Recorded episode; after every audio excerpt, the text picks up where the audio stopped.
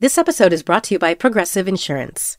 Whether you love true crime or comedy, celebrity interviews or news, you call the shots on what's in your podcast queue. And guess what? Now you can call them on your auto insurance too with the Name Your Price tool from Progressive. It works just the way it sounds. You tell Progressive how much you want to pay for car insurance, and they'll show you coverage options that fit your budget. Get your quote today at progressive.com to join the over 28 million drivers who trust Progressive.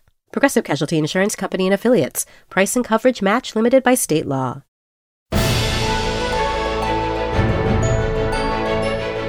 Hello and welcome to Little Gold Men, an award season podcast from Vanity Fair and Panoply. I'm Katie Rich, the Hollywood editor of VanityFair.com, and I'm here with Vanity Fair's digital director, Mike Hogan. Hi, Katie. And Vanity Fair's film critic, Richard Lawson. Hello. This week, we're talking to Adam McKay, who is the director of The Big Short, as well as a fellow podcast host, as one half of the team behind Gimlet Surprisingly Awesome. But today, we're going to focus on The Big Short, which was a late arrival in award season, but has popped up on many top 10 lists and with a lot of major awards nominations from groups like the Golden Globes and the SAG Awards. Uh, so, yeah, we kind of want to know how that feels. From there, we'll be joined by our friend, fellow Vanity Fair staffer, and return guest, Krista Smith, who will join us to talk about Quentin Tarantino's The Hateful Eight, which stars last week's guest, Jennifer Jason Lee, along with a very large other cast, and is a very elaborate Western, one of two of them that are opening over the holidays. And finally, we'll go big before we go home and predict who we think will win Best Actor. Every, a, a, anyone can see that there's a real estate bubble. Actually, no one can see a bubble. That's what makes it a bubble. That's dumb, Lawrence. It's always markers. Mortgage fraud quintupled since 2000, and the average take home pay is flat, but home prices are soaring. That means the homes are debt, not assets. So, Mike Burry, a guy who gets his hair cut at Supercuts and doesn't wear shoes, knows more than Alan Greenspan and Hank Paulson. Yeah, Dr. Mike Burry. Yes, he does. And now we'll be joined by Adam McKay, the director of The Big Short, as well as films like Step Brothers and Anchorman, the two Anchorman films. We talked to him about making the transition from those comedies to a surprisingly angry, but also very funny and very entertaining movie about the financial crisis and how that all really somehow works. I wanted to start right off talking about this amazing movie. You know, it's an angry movie. Did you have an aha moment concerning the financial crisis where you just realized, hey, I'm really pissed off about this? I'm going to make a movie about it? You know, I, I think we all were affected by it. So, you know, before I read the book, I had a family member who lost their home. You know, I had friends who lost their jobs. I mean, it was it was obviously affected the entire world, but it wasn't really until I read the Michael Lewis book that it all kind of clicked in a way that was you know that I understood the structure of what had happened, which I'd always kind of just in a vague way known that okay, it was something with the housing bubble and the banks overextended and blah blah blah. But after I read that book and the fact that it was so tied to these amazing characters and and it felt so of the moment, that's when I really woke up on it. And I think it's kind of impossible to tell the story without some anger. Uh, just the the you know inherent parts of it kind of add up to a degree of anger. Well, and, and one of the th- reasons why it works as a movie is that it's it's actually a success story in the most perverse way imaginable for these like handful of people, right? The whole world falling off its axis, they they won. Yeah, although you know it, it's, a, it's a hollow victory for them, uh, it, but it does start as a as a fun kind of. I always compare it to like a card counting movie, like Twenty One, where they crack the casino. They figure out the entire system is flawed and no one else can see it. And there's a real rush to that too. And especially, you know, we all know about the levels of fraud and stupidity from the big banks. It was so fun for the audience to see these people know the truth and we root for the truth to win. But then of course, by the end they start realizing that oh, the flaw is way bigger than they thought and it's right. the entire world and they all get terrified and meeting with the real people you know to this day they're still very angry still very terrified yeah, that's what i liked about it it had kind of that ambiguity uh and and i love that because i i think it's almost impossible in america now to end with a character steve carell's character making 200 million dollars and not have the crowd pumping their fist in the air. yeah. Uh, but we all kind of feel empty and sort of like we were run over by a car at that point. Well, the movie um, sneaks up on you in that way. I mean, it, it kind of plays the same trick on the audience as it does for the characters, where you you're rooting for them, and then all of a sudden the, the the movie pulls back just a little bit more, and you're like, oh wait, I'm rooting for the American economy to fail. I'm you know it's just so my these heroes of this movie can can can win basically. So I think it does a kind of neat thing for in a meta way for the audience too. Yeah, Michael Lewis talked about that. He he. It's interesting to hear how he phrases the the collapse and the and the fraud and sort of pride behind it. He he always says that it's a matter of like the incentives just got all mixed up, and that the incentives became things failing and and that that was really the problem where these banks were able to profit off of people losing millions or selling these toxic assets uh, the CDOs specifically. And so that's kind of what you see at the end is like the incentives were these guys really believed in a market economy. They really thought they were doing the right thing making their investment. And then they realized the market economy had been so compromised and perverted that they had basically bet against themselves. One of the ways you explain all of this, this really complex stuff that we're talking about, is these cameos from Selena Gomez and Margot Robbie and Anthony Bourdain. And people have talked about kind of the, the function they serve in the movie. But I'm curious about how you chose those three specific people. Why them? it's a pretty strange threesome. It, you know, it, part of the, what we wanted to do, if I really had to actually point to a center of this movie, it's very easy to talk about all the economic cause and effect and everything. But really, the center of the movie to me is why did these guys see it when no one else did. And the question is like what are we looking at in our culture? What are we paying attention to?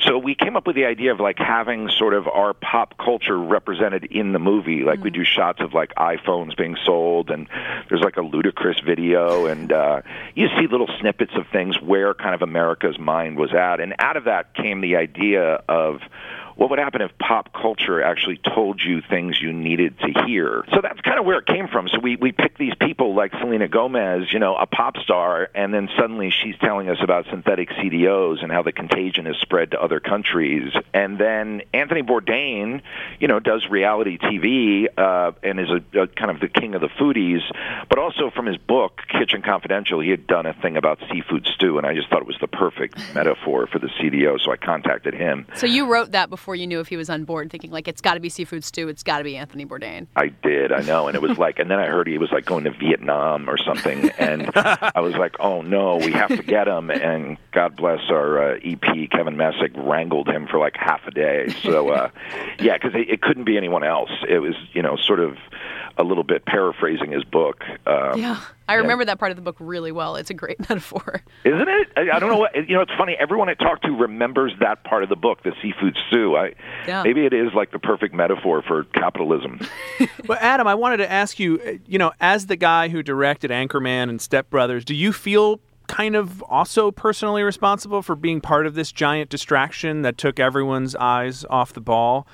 Well, I mean, you know, there's no question I've existed in in pop culture, you know, for my whole career. You know, I was at Saturday Night Live and helped found the Upright Citizens Brigade, and then obviously made all these comedies. I mean, I think during that time, you know, the comedies we were trying to make, like they're silly and absurdist, but we were always trying to have a bit of a point of view behind them. I mean, you know, Anchorman sort of mocking the ratings-driven news, and Talladega Nights was sort of a exploring that weird swell we had where Bush had like a 90% approval rating, that kind of red state America. so, you know, we always, even though our movies are silly, we were always kind of putting a, a, a point of view in there, and we hoped that there was like a satirical edge to the absurdity. Um, that having been said, are there many people that just quote the funny lines and only care about the funny lines? Of course. I mean, that's the tricky line you kind of play with there.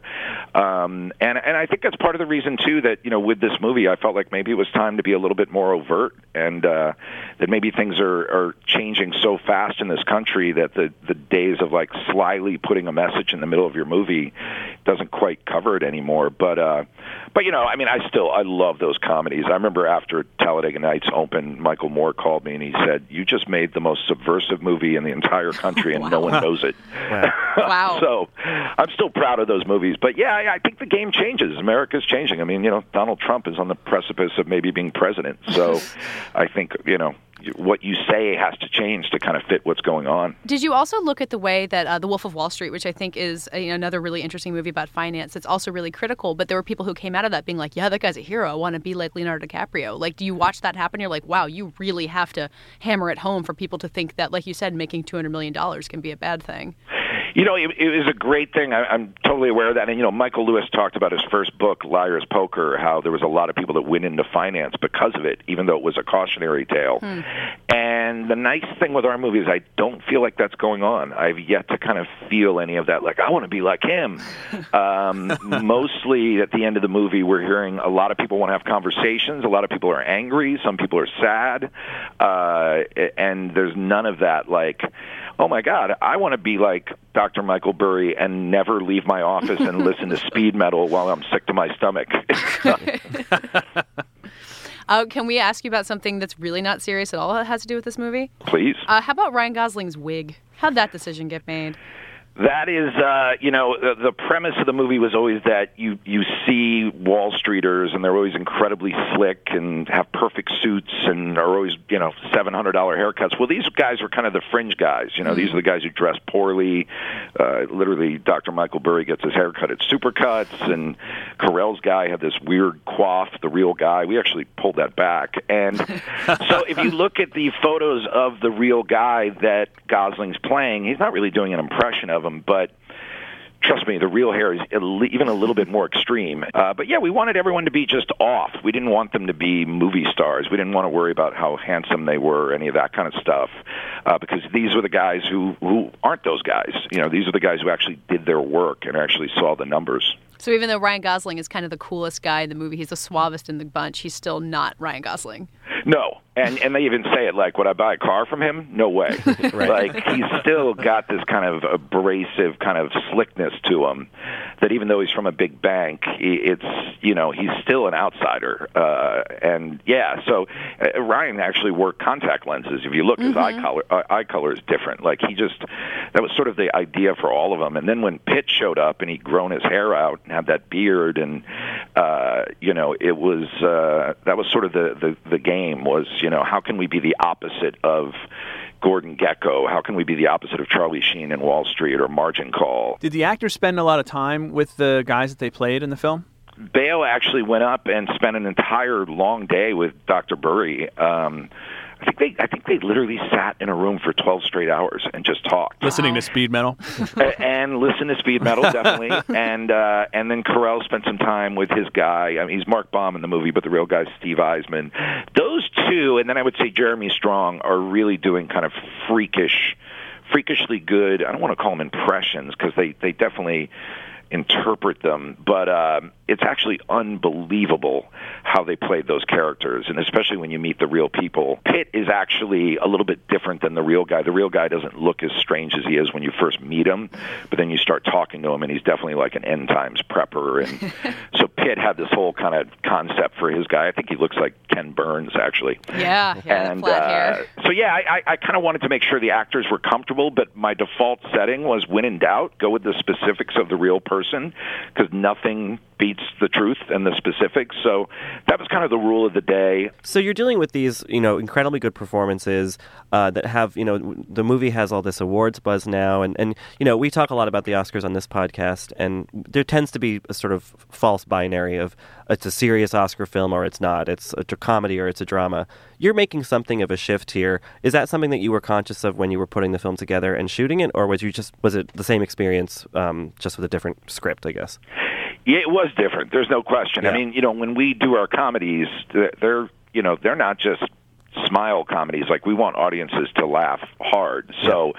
All day long on set, I always describe like my mind's a little bit like a, a a Gatling gun. Like you're just constantly thinking of alts and jokes and push and push, and you know you're trying to get the look right. You're tracking the story, but then you're just always pushing for laughs. And I kept joking during this movie that it was very European. It was very relaxed, and we could be very nuanced. And you know, Barry Ackroyd would do a shot, and I'd go, "What if you try this? Just move it over here a little bit." And Bale would do a take, and I'd be like, "That's interesting."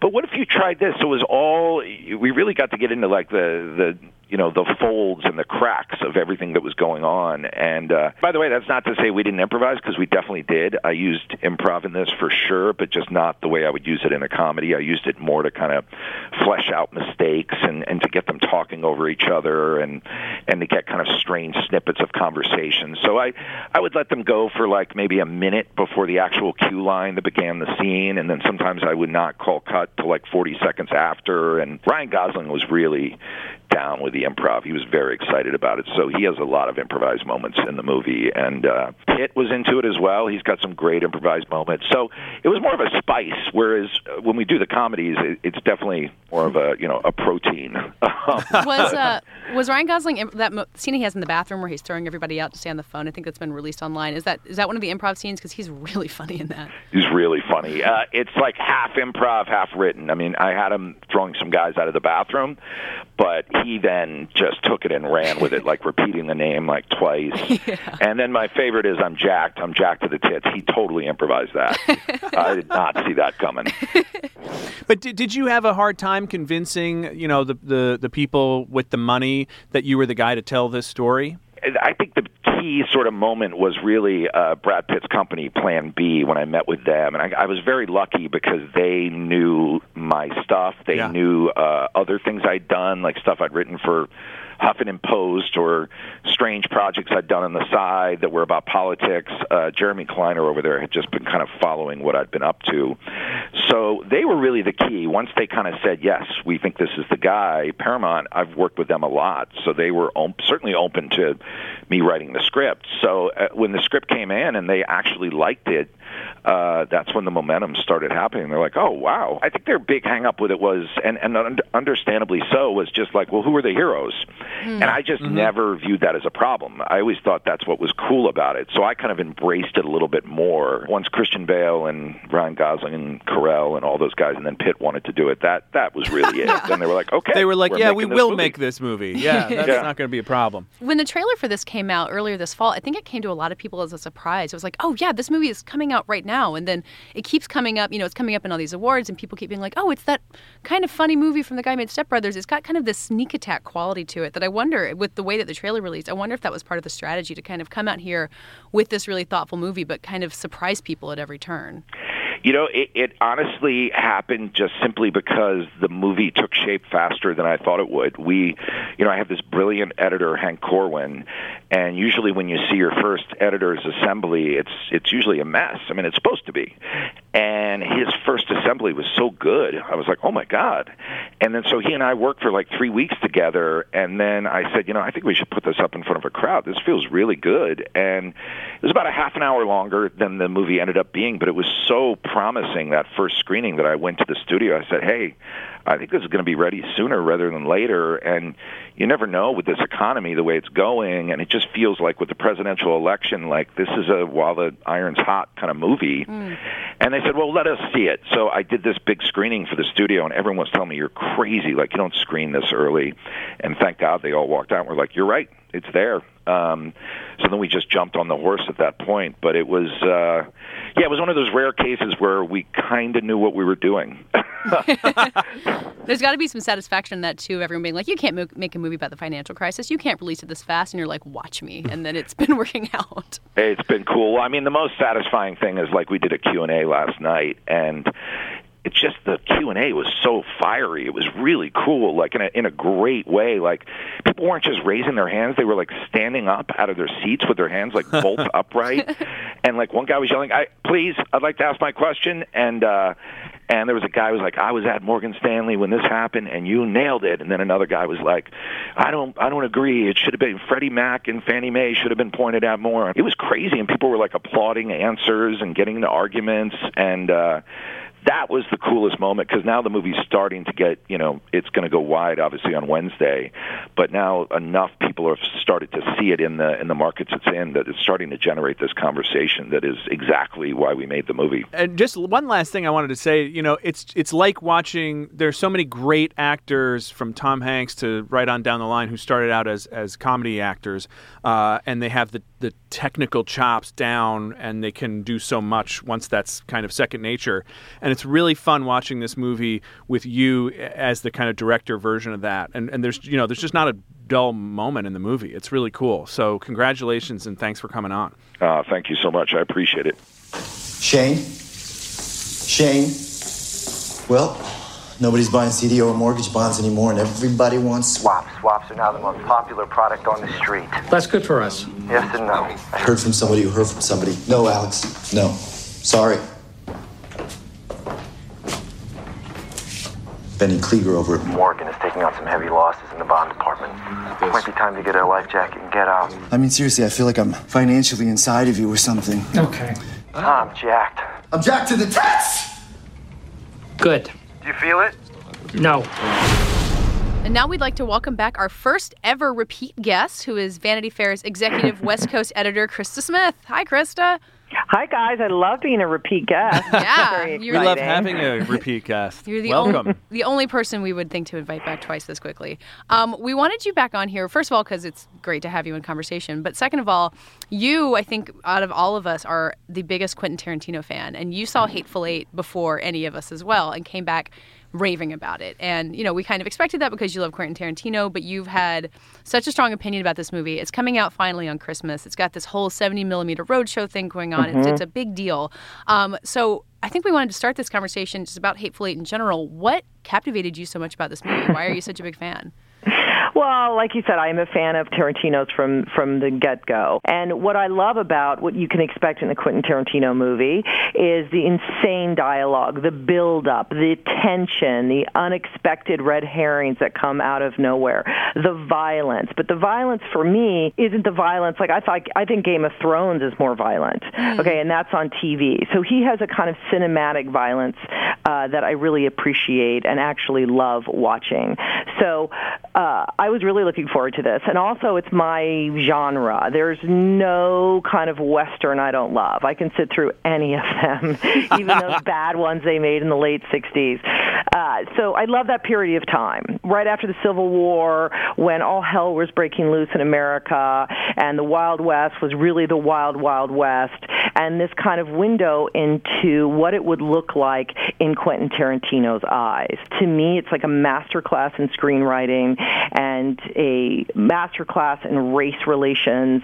And I, I just thought it was beautiful. And I love also with Quentin, you know, he brings these people. You're like, Kurt Russell, finally. oh my Yeah. God, we get Yeah. to see Kurt Russell. It's so great. Jennifer Yeah. Jason Lee. Like he just, I don't want to say resurrects careers because that's way too grand a statement. But he sees things in actors that that as film lovers, as all of us are on this podcast, are film lovers, we recognize, but so often they are not exploited in the best way. Yeah, we've seen him with do that with everybody. Yeah, Mhm. Sam Jackson, John Travolta, Pam Grier. Remember that was, was Yes, a, a correct. moment. Uh, What do you? Th- what was your thought of Kurt Russell before this movie? I mean, what did you remember him for? Think Snake Plissken. Plissken.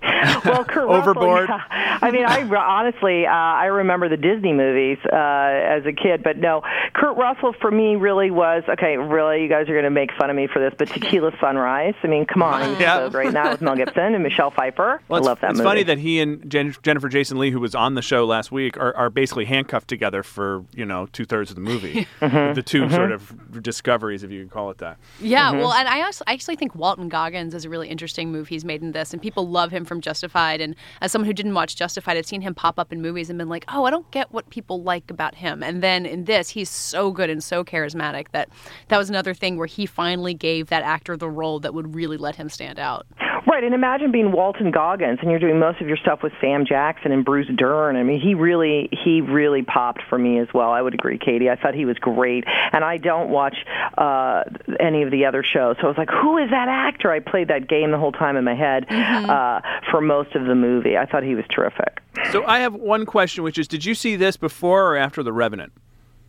I saw this before. Uh, I went to the first screen at the DGA, so I saw it with uh, how they're doing that uh, the tour. That's the way I saw it. There was an overture, 70 there was an version. intermission. It was a beautiful theater uh, for, at the Directors Guild, uh, and then there was a Q and A with Quentin afterwards, and then I went to see The Revenant. I think was a couple of weeks later. Because I think one of the weird things for me was I had just, and, and I think all three of us might have been in this boat, where we had just seen The Revenant, which is a visually inventive, in a completely different way, Western. And so it was a lot of Western, it was six hours of Western within like, you know, four days or something. And I think that, that the kind of stateliness uh, that was probably necessary with shooting in 70 millimeter uh, was such a contrast to The Revenant, where you were kind of like inside everybody's eyeballs the half, the time. It, it was it was such a contrast that I think it made the first half of this kind of drag a little bit for me. But you're saying you really saw suspense in that that that you were kind of you knew the good stuff was coming and that you savored the kind of build up.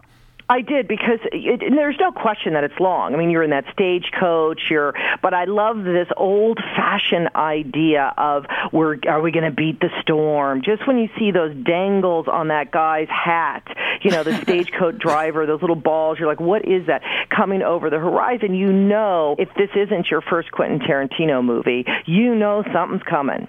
And the way they just kept stopping and one more person on the stagecoach and just those dead bodies, just all of it. Yes, I felt the suspense all the way through. Yeah, the joke afterwards that we had was it was like, "Pit, take your revolver and put it on that stump. No, not that stump, that stump. and it's like you just follow. There's no cuts. You just watch Yeah. the guy like walking around Real the stove, time. trying to figure out where to throw his revolver. Um, but yeah, he, he he milked it. He he milked the suspense, and, and I think you either you're in or you're not. I guess. I, I think it's interesting that, you know, I know that they did a reading of this movie, um, like a stage reading of it before they filmed it, and then they're going to maybe turn it into a play now, or Quentin Tarantino wants to turn it into a play, and it has that quality more than any of his scripts. It's mostly just in a room and very talky, and I think that that's kind of interesting, and I think that maybe I would have liked that if it had been a little bit more condensed, but but you know he wanted to get these 70 millimeter vistas in there and this kind of long lead up, and I think Krista, it's interesting that you said the thing about the western, the loving westerns, because I think this is kind of where Tarantino's uh, like love of genre kind of lost me because this is kind of not one that I'm that into. You know, Mhm, like I can go mhm. along with Inglourious Basterds because I like you know World War II movies or whatever, but but this I think for a three hour homage to a very sort of particular set of westerns, like it lost me because I was just like I don't know what he's re- referring to really. You know, I just didn't kind of get it. But yeah, I mean, I think I think that you're you're you're right, Krista, that you do have to kind of respect that build. Well, also when you get to the haberdashery, you're suddenly, which, which I also kind of liked, is you're not. Then it becomes this, you know, Ten Little Indians, one of my favorite movies. Um, I don't know if you guys know that one, Yeah. but that, it, it, you know, basically it was like who did it, and people keep d- dying, so it can't be that person, this person, whatever. then it becomes this kind of great uh, mystery, and almost like an Agatha Christie who done it, which I found really fun and enjoyable, and also having all those actors in that room and the way he uh, shoots it when you go back in time and all of that. And the thing about Quentin, and I understand why you would think it's long because it is long. Okay, Three There's no hours, doubt full about three it. hours. But I love the way he's, in a certain way, he's so economic with his script. Even though it is long, every single thing pays off. The red jelly bean you see in the floorboards, the the Lincoln letter at the very top of the movie when he first gets in the in the stagecoach. It all of that stuff is worked. It's like a Rubik's cube that all is then unfolded through the course of the film, and I just love that experience. The Agatha Christie part you're talking about, that's really rare where I kind of came around to this movie, which all happens basically after the intermission. If you see the 70 millimeter roadshow version, there's a big long intermission. Like you said, there's an overture. And I kind of got to intermission and I was like, okay, where are we going this with this? It like ends on a cliffhanger, but it does feel so long and talky. But when it does get to the who done it and it has kind of a shape to it, then I really felt like all those performances were paying off to me. But the I had the impatience that I think you're seeing in a lot of people in the first half of it to then get to the second half and be like, oh, okay, I see where we've been going this whole time. But maybe that says something about me and modern moviegoers that we don't we don't can't stick with things to be patient with them. Well, I think also we had just seen The Revenant, and I, I sort of made a joke on Twitter that I'm kind of hoping someone does a double feature of these two movies just to see if they go insane because because it's well, a you ba- have yeah. you have to do them in order because the Revenant is actually more like 1820. It's like Yeah. an That's right. 1823. Yeah. And this one is a you know after the Civil War, obviously, which is in 1865. So there is like like 50 years of difference. yeah, yeah. So do watch Leo suffer through it first, and then Right. yeah. Yeah, he could do that. I don't know. Uh, I just thought, Jen, listen, if Jennifer Jason Lee would be great for her if she gets a nomination. Yes. I would love to see Sam Jackson get a nomination. I thought he was terrific, uh, although I don't think that the, the cards are leaning that way for this film. But uh, he was great. I just thought he was terrific. Yeah, and I can't figure out because Best Actor this year is not as competitive as it usually is. I can't really figure out why Sam Jackson can't get that momentum going. Jennifer Jason Lee show, has shown up in awards, and she definitely deserves to. But Sam Jackson, he's been working forever. He's worked with everybody. It really feels like he should be able to get that same momentum. And he's so good. No one can say uh, Tarantino dialogue like Sam Jackson. And apparently, he's the only person that can actually change some of the dialogue. Oh, uh, wow. from what I heard, at least that's what Sam Jackson told me. They kind of work a little bit. Like, I know what you're trying to say, and what about if I do it this way? So I don't know. Maybe that's true. Maybe that's not true. But I do think that that kind of uh, director uh, muse situation is is just beautifully executed with those two. Something that put me off a little, uh, well, maybe more than a little about the movie was was the. I know it was true to the time, I guess, but the use of the N word so profusely. Um, do you think that there's any sort of chance that that could scuttle its chances, or or do you think people are going to understand the movie in its kind of context and you know historically? Well, I think from you know what Quentin's done before, you know, no one, no one really takes pause. Really, I mean, think about uh, his what he did with um, Django Unchained. I, I don't know though. I, it it did feel a little different than Django. I loved J- Django, and this one it was bothering me in a in a different way. And this one it reminded me more like when Quentin shows up in Pulp Fiction, right, where he's spouting the N word himself. yeah, himself. right. But you know what's on my mind right now? It ain't the coffee in my kitchen. It's the dead nigger in my garage. Oh, Jimmy, don't even Well, worry no, about no, no, it. look at me. Don't think about anything. I want to ask you a question. When you came pulling in here, did you notice a sign out in the front of my house that said dead nigger storage? Jimmy, you know I ain't seen no shit. Did you notice a sign in the front of my house that said dead nigger storage? No, I didn't. You know why you didn't see that sign? Why? Because it ain't there, because storing dead niggers ain't my fucking business. That's why. and that caused some problems. It was it was not great at the time. Um, and you know, I, you sort of like. I guess it's great that he says, "Come on, this is a word. We're not going to let it like I'm not. We, we can't turn it into something that it's not." But on the other hand, I don't know why in 2015 in a western that was not centrally about race, race relations the same way that Django was. I mean, Django it was like it was off-putting, but the whole movie was about slave See, I disagree revenge. with you on this. I think this whole movie is about race relations, and I think it's about where you stand uh, economically on the on the food chain, where you stand uh, racially. I think it's all about that. Really? Because to me, Yeah. it just felt kind of like a Reservoir Dogs sort of like fun puzzle movie um, with a nice setting, m- more than like deep themes running through it. I mean, I could see what you're, you mean, Chris. I don't, you know, we don't want to spoil the movie for people, but the way the movie ends, there is maybe some sort of symbolism there. I just wasn't sure if ten minutes at the end justifies, you know, two hours plus before it of of n word this, n word that, you know, every other word. And I think in the context of someone like Jennifer Jason Leigh, who plays the villain here and is supposed to be kind of a deplorable person, like Leonardo DiCaprio and Django, it sort of makes sense. But then when you have your sort of more heroic characters, also,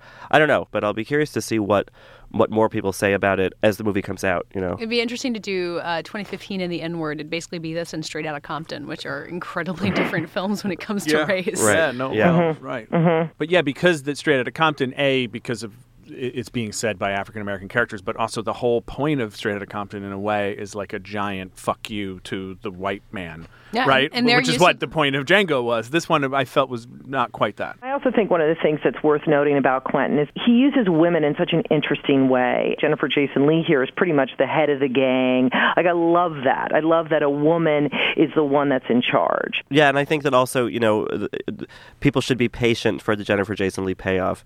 I, I was kind of, mm-hmm, I was mm-hmm. watching it, I was like, well, people are giving her Oscar buzz. Where, where I don't really see it yet. But then, sure enough, towards the end, she gets there, and it, yeah, her, do her role- regular people do this horrible thing that we do, which is like 30 minutes into the movie, we're like, oh, they're getting an Oscar for Where's sure. that Oscar scene? I hope not. Hopefully, normal people don't do this. Absolutely not. I, mean, I can I can pretty much guarantee that, that that no one does that, but uh, we all do.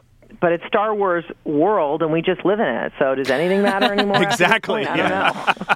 well, I have to say, I was at that Star Wars premiere, and never in my lifetime have I ever been to a premiere like that. And I don't think they've ever had one like that in in Hollywood's history. That must have been so fun. It was incredible to and, and just to see Spielberg and uh, Lucas and they were sitting next to each other. And when Bob Iger came out to you know introduce the film and kind of explain a little bit of the journey and he was like we none of us would be here without George Lucas and they you know spotlighted him. And 2500 plus people all stood up and just would not stop applauding. It was so emotional. Oh, he must have felt good. That's that's nice. yeah, to and then Spielberg hugged him. You're like, oh my God, Jaws! Oh my God. and the whole world in my mind, everything kind of like flooded all together to that moment. It's kind of amazing. Well, The Hateful Eight is in some theaters beginning December 25th, and then I believe everywhere on January 1st. If you can see it with an intermission, the uh, it's kind of a fun experience. But otherwise, there's a uh, slightly shorter version out there for everyone. And um, Krista, thank you so much for joining us once again. Always fun, you guys. Happy holidays. Probably have to bust my friend if I'm gonna do my job. And I hate that. You're a bad boy, Nick. You're a very bad boy. I didn't mean to hurt you. Just looking at you hurts more. You were in the wrong place at the wrong time. You lied to me. You wouldn't shoot me over money. Oh, it's a lot of money. It gonna be, Nick? Mel Gibson, Michelle Pfeiffer, Kurt Russell, Tequila Sunrise. And finally, it's time to go big before we go home and take another look at the tricky category this year of Best Actor. Uh, Mike, you feel very confident about who you think is going to win it all. Leo. It's Leo. Leo DiCaprio. Did anyone see The Revenant? I guess uh, I don't know if you did. He but sleeps the, in a horse carcass. He sleeps in a horse carcass. He swims in water that is definitely cold. There's no special effects way to undo that. Um, he uh, cries multiple times. He cries with his face sideways, and a tear rolls over the bridge of his nose. I can't stop talking about it. Um, and it's just I don't know that that's what America wants. You know, I don't know if the Academy what the internet wants, wants. it. It's the internet definitely wants it, and I think it's time for the Academy to just to just accept it that Yeah. this is a 40 year old man who likes to date models, but is one of our great actors, and you know, hit this one out of the park, in Well- my humble opinion. What's been interesting is we've been predicting Leo for months, and I think I agree with you now that he's going to win.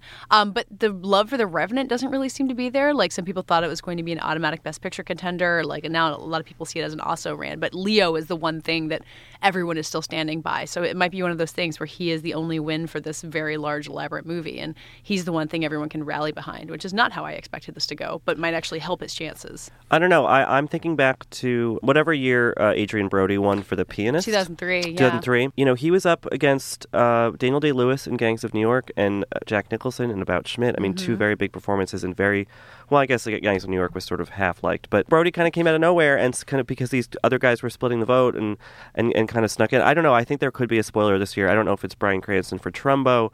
I don't know if it's Will Smith for Concussion. I think that's probably not going to happen, but that could break late. And But I, I don't know. I think also The Big Short. I think that if, if Carell can get in there in the lead category versus supporting, Hmm. that could that could be a spoiler. Um, yeah, I, I just I don't think that, that Leo should should clear the space on his mantle yet. The only the only nitpick I have with your theory, which I think is very solid, I'm always waiting for an Adrien Brody surprise, is that both Jack Nicholson and Daniel Day Lewis already had Oscars. That's true, And so yes. the narrative of someone being overdue, in this case, Leonardo Right. DiCaprio and Matt Right. Damon, who's his competition, doesn't don't e- neither of them have one. So Oh right, Matt Damon. We can't forget him. I know he yeah. well yeah, The Martian's an odd duck, but uh, yeah, it's a, it ma- it makes it an interesting category. I think the problem for the, the only danger for Leo is if it looks like he's not sincere. Uh, you know, he's been doing a lot of work to. It, I don't think promotion comes easy to this guy. You know, and I don't know exactly why. I think it. Uh, he seems to be a little uncomfortable with it, and he's gone out and done the kind of like I slept inside of a Horse carcass. horse carcass, and I actually ate the raw bison liver and all that stuff. I think he may want to just cool it with that yeah, for a got the holidays while. coming Starts- up. Yeah. uh, he- everybody's gonna take a break. Yeah, it starts to feel a little bit like contrived, but I think I I would almost be dusting the mantle for this Mhm. one. I think it would be like a pretty shocking thing if he didn't get this. If he wins, we'll have to start a new narrative and who, who's next. You know, who's who's Right. deserving. Matt Who's new Damon. Yeah. Susan Lucci of uh, forty-year-old A-list actors. Glenn Close just perked up somewhere. Don't forget I- about me. I'll start that campaign. Yeah. That does it for this week's Little Gold Men. Thank you so much for listening, and you can find all of us writing about award season and much more at vanityfair.com. And you can follow all of us on Twitter. I'm at Katey Rich, K A T E Y R I C H, and Mike. uh, Mike underscore Hogan. And Richard. Rilaws, R I L A W S. And all of us are at Little Gold Men. This episode was produced by Sam Dingman, and thanks to Laura Mayer and Andy Bowers at Panoply.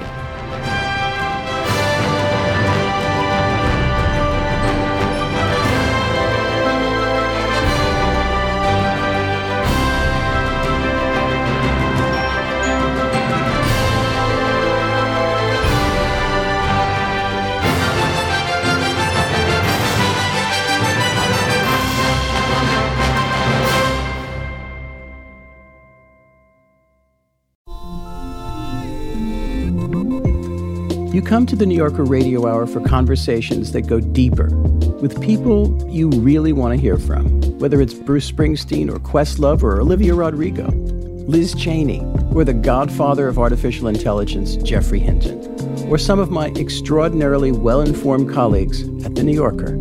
So join us every week on the New Yorker Radio Hour, wherever you listen to podcasts.